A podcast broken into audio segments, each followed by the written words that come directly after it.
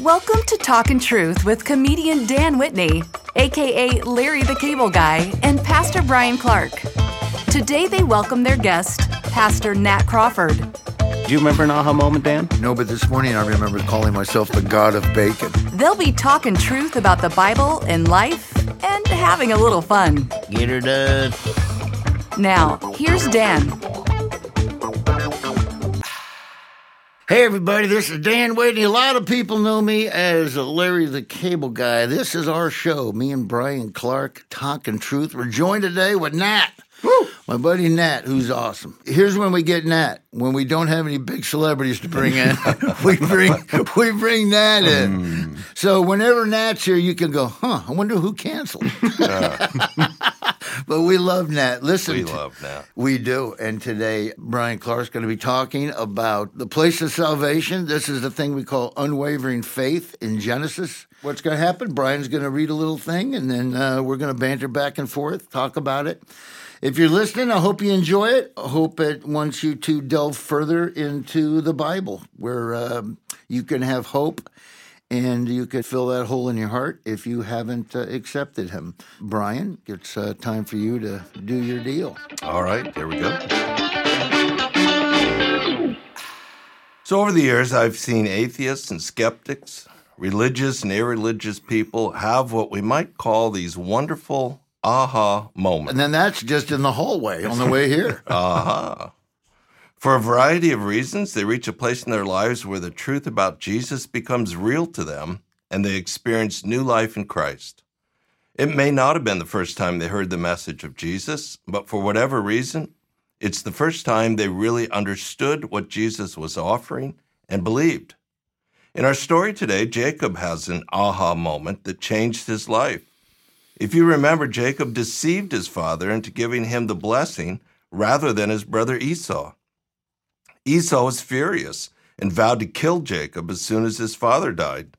So Jacob departed to the homeland of his mother Rebekah. Haran was about 500 miles away, and Jacob knew it would be a dangerous journey. He traveled about 70 miles, and the sun was setting, so Jacob stopped for the night. In reading the story, there is a repetition around the idea that Jacob had come to a certain place that night. I don't think the idea is the piece of ground was special. It really wasn't. The idea is more that Jacob had come to a place in his life where he was willing to listen to God. He was alone, he was fearful, and he had nowhere else to turn. So often, our aha moments with God happen when we come to that place in our own lives. We find ourselves willing to listen to God in a way we hadn't been before.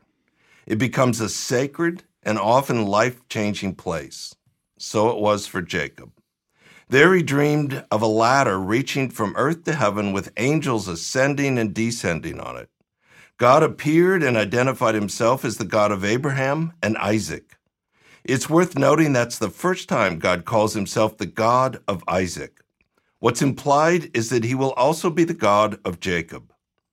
He reminded Jacob of what he had promised him his presence, his guidance, and his protection. He promised to see him through like he had Abraham and Isaac. In other words, just as he was faithful to his grandfather Abraham and his father Isaac, so he would be to him. This is not the first time Jacob had heard this, but for whatever reason, he was in a place in his life that night where he finally heard what God said and he believed. For Jacob, it was a life changing aha moment. The ladder in Jacob's dream went back to the promise God had made to Abraham. God would cover Abraham's inability to keep the covenant and make a way for sinful people to enter into the promises of a holy God. This was a life changing moment for Jacob. He named the place Bethel, which means house of God. This is the place where Jacob truly met God. In the New Testament, a man by the name of Nathanael was reading this same story about Jacob and the ladder from Genesis 28. According to the Gospel of John, Jesus explained to Nathanael that he, Jesus, was the ladder in Jacob's dream. He was the promised seed of Abraham who would make a way for sinful people to experience a relationship with God. He would be the ladder from earth to heaven. Jesus was the fulfillment of the promise made to Abraham, Isaac, and Jacob. it would be his blood that would be shed because of our inability to keep the covenant. Over the years, I've seen many times when people have experienced a place in their lives where they finally turn to God. But so often, what they turn to is religion. They go to church or clean up their act or try to pray more, hoping this wins some sort of favor with God. That's not what we're talking about here. Religion is often more of a barrier to God than a path to God. Like Jacob, what we need is an aha moment to realize what God offers is a relationship. He has done all the work by sending Jesus to be the Savior. He's the ladder between earth and heaven. All we need to do is believe to receive His gift. It's that moment of belief, that aha moment, that changes everything. It's that sacred place where God enters your life and you will never be the same again. The work has been done by Jesus. You simply need to believe. So let's bring in Dan and Nat. Let's talk about this.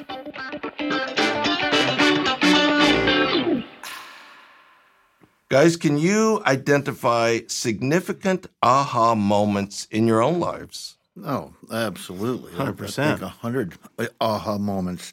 I think before I tell you my aha moments, I think one of the cool things in what you just read, and for people listening, I think the reason that a lot of people don't become Christians is because what you just said there. Religion is often more of a barrier than a path because they don't want to be a part of a religion because religion has this rule and this rule and this rule and this rule. They're all man made rules, but we're talking about Jesus. We're talking about following Jesus, which mm-hmm. is different than religion Right. you know? And I think a lot of people misunderstand that. And I'm glad that we talk about that because they don't want to be a part of religion because religion really is a barrier to God. It actually is. Well, it's, you're aiming at something you can't ever possibly hit, right? Absolutely. You're doing something, you're doing all these works and attending this and doing that. But the question is, is it ever good enough? You're you're constantly striving for a mark you will never hit. Religion is absolutely a problem. You nailed it. Absolutely, it is. And I, I just hope that when you're listening to these, hopefully we'll delve into more stories about the difference between following Jesus and a religion because I think if a lot more people understood that, they would really uh, sincerely love Christianity. Hundred percent right. Exactly right. So what about that aha moment, Dan? I mean, I know for a lot of people, bacon wrapped everything is an aha moment, right? Bacon wrapped uh, hot dogs, bacon wrapped jalapenos with cream cheese. That was a big aha moment for me. Wow, but that's that- probably yeah. not exactly what you were looking for, is it? Well, you know, I mean, it was, it's pretty big. Mm-hmm. But do you remember an aha moment, Dan? No, but this morning I remember calling myself the god of bacon. Oh, See, I did. I Tran- it's trans, it's transformational. Right. Bacon. You give me your first aha moment, and I'll give you an aha moment. oh, I'll show you, show you mine. You show me yours. Yeah, you know, I think one of my big aha moments was probably in one of my lowest points in my life. You know, I was raised in a Christian household, went to a Christian school, went to church my whole life, and I had heard the gospel. I don't know how many times, but it's amazing how quickly you can begin to forget the truth of the gospel. And over a while, began to think how much I contribute to my own salvation, and then began wrestling on the flip side how great the grace of God is. So it can also become a license to sin, right? And it was this moment where I was really wrestling with my relationship with God and who Jesus Christ was in my life. I was sitting at home in my in my La-Z-Boy, and I remember going from feeling a moment of accomplishment, of being my own God, to suddenly realizing that I had begun to completely buy a lie. By playing God for myself and by exploiting the grace of God, I was completely empty. And there was nothing that I could do to possibly earn my way to God, make myself look good enough to God. And the decision to follow Jesus was a transformational decision. Soul saving, 100%, but it's also life changing. And so, really wrestling with my own sin, thinking about who Jesus Christ is and his gift of eternal life as a free gift, and that gift transforms how you think, how you live. It was a really amazing moment where I thought, okay, he is who he says he is. His grace is sufficient. And now I'm actually going to begin to live this out day by day, week by week, imperfectly. I can rest in God's grace as I wrestle, but to really have that light flip on in a moment of honestly despair, uh, being really wrestling with my sin, it was a great aha moment. One I don't encourage people to get to, but a probably familiar place for many. You know what? I think that I grew up in a religious home. My dad was a preacher. You know, so I, I'm like a lot of preachers' kids. They just grew up in a, in a religious house, and it was always there. I hmm. never questioned it. I didn't need to question it. I would have got punched if I did. like all kids that grow up probably with preachers, I think you accept Jesus in your heart 35 times mm-hmm. Mm-hmm. because you never know if it takes. Better safe than sorry. You mm-hmm. never know if it takes. And the reason I never knew that it took is because I felt like I had to do these religious things and I wasn't doing these religious things. So, did I really become a Christian? I believe in Jesus. I believe what he did. I believe it. But man, I, you know, I did this yesterday and I shouldn't have. Well, if I'm a Christian, I'm not supposed to do those things. And the older I got, and the more I started learning a little bit more, I started understanding what it was like to be a true follower of Jesus. Hmm. My aha moment came look, I'm an enta- entertainer. I was on the road on a tour bus, and I'm doing 12,000 people a night in arenas and making money left and right. And then I kind of pushed God aside because at that time, it's like, well, I love Jesus. I know he's there. I, if anybody's in a conversation, I stick up for him. But I'm not really living my life like that because I'm having a good time and I'm enjoying this. But at a certain point, when I did all these things and I accumulated good wealth and popularity, you're sitting in your hotel room and it's like the most lonely time of your life. Mm-hmm. There's not 12,000 people out there, and there's not, and you're thinking, why am I moping around? And I'll tell you why I was moping around because I pushed away the one thing that made me truly happy and hopeful. Hmm. And I was pushing it away and I was letting all these other things come in. That was really my moment. It's like, you know what? The Proverbs, Solomon, hmm. I kind of equated myself with, well, I mean, a little bit, you know? He had all this and he had that and he did this and he did that and he was searching and he just, I've done everything. And that's when I realized, I go, you know what? Jesus Christ is really the only thing hmm. that really satisfies me. Mm-hmm. And that was pretty much my aha moment. And it's not like I never believed or I don't have this crazy testimony. I was strung out on drugs and they found me in an apartment with 50 women. Nothing like that. I wasn't a bad, I mean, you know, I didn't do anything really evil, but, and I always believed.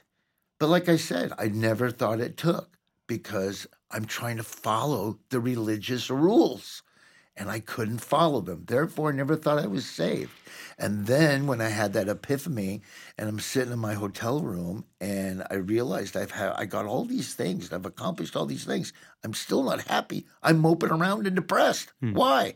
That's why, because I pushed away the one thing that made me happy.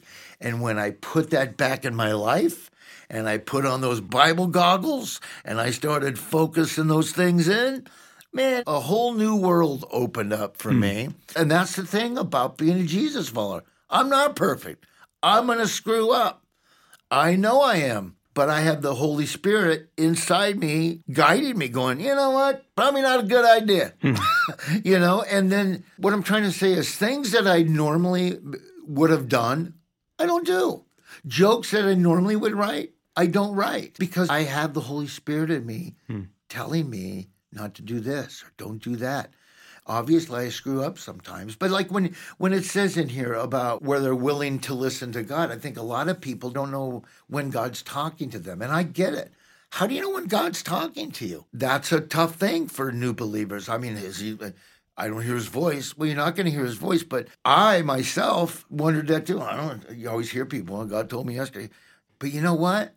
When you bring God back in and you bring His Word back into your life and you read and you really want to learn and you study, believe it or not, you hear a, you hear not a physical voice, but you literally are being told, "Eh, not a good idea. Yeah, Maybe I you think- shouldn't do that." I think that is the key, Dan. Sometimes people are listening for God's voice and kind of these mysterious ways. But the place to start is God's Word. Mm-hmm. And to understand what God has said, and then you wrestle with it. Does God tell the truth or is God a liar? Because sometimes those aha moments are just choosing to believe that, hmm. that God tells the truth. Absolutely, but I think a lot of people were like me because I've heard other guy people go, oh, "I don't know, that's Jesus." And when like, like the date, people get hung up on the date. What date were you saved? What was the day you were saved? I don't know. I did it a lot of times because I want to make sure I did it.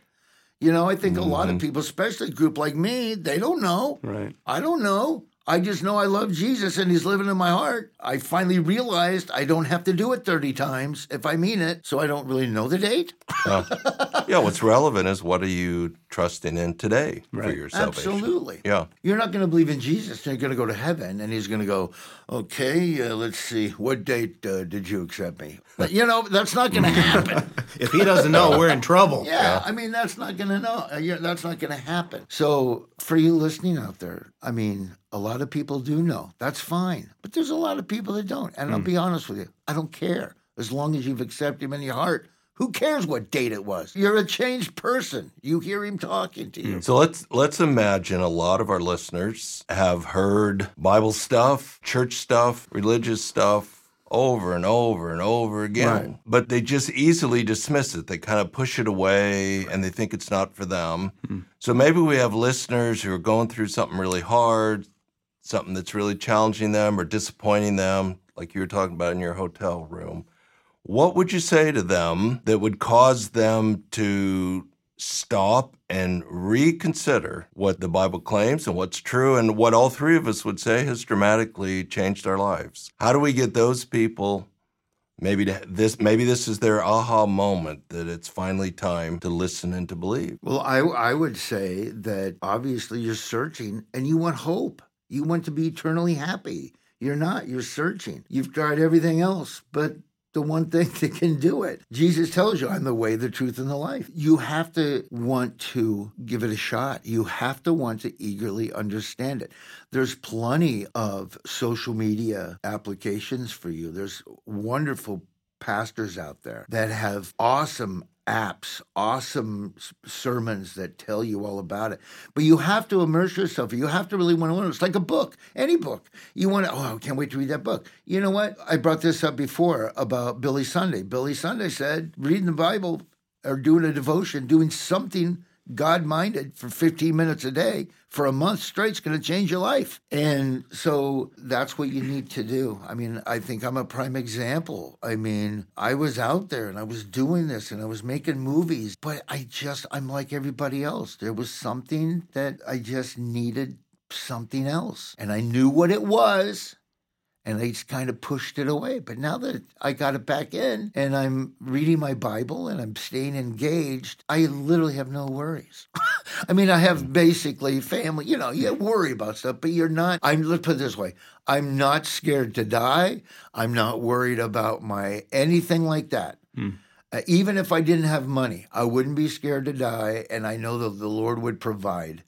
So you found what fills the hole. I found what filled the hole, Yeah. and that was uh, Jesus. I'll Yeah. guarantee it wasn't money, and it wasn't Yeah. fame, and it wasn't doing movies every week. yeah, it's great. Definitely wasn't that. What I would encourage people to do is actually look for answers and look for them with an open mind and heart. In my experience, truth has continually pointed me back to God Absolutely. and the truth of the Bible. For there there was a time in my 20s where I did look around. I wanted to see what do the other world religions have to say? Does it work? If so, I want to know. But if it doesn't work, then God, if you're real, make yourself known. I know what I've heard. Now I want to see. And so, what I would encourage every listener today is take what we're telling you seriously. Take what you've heard and then go back to the Bible and see what it says.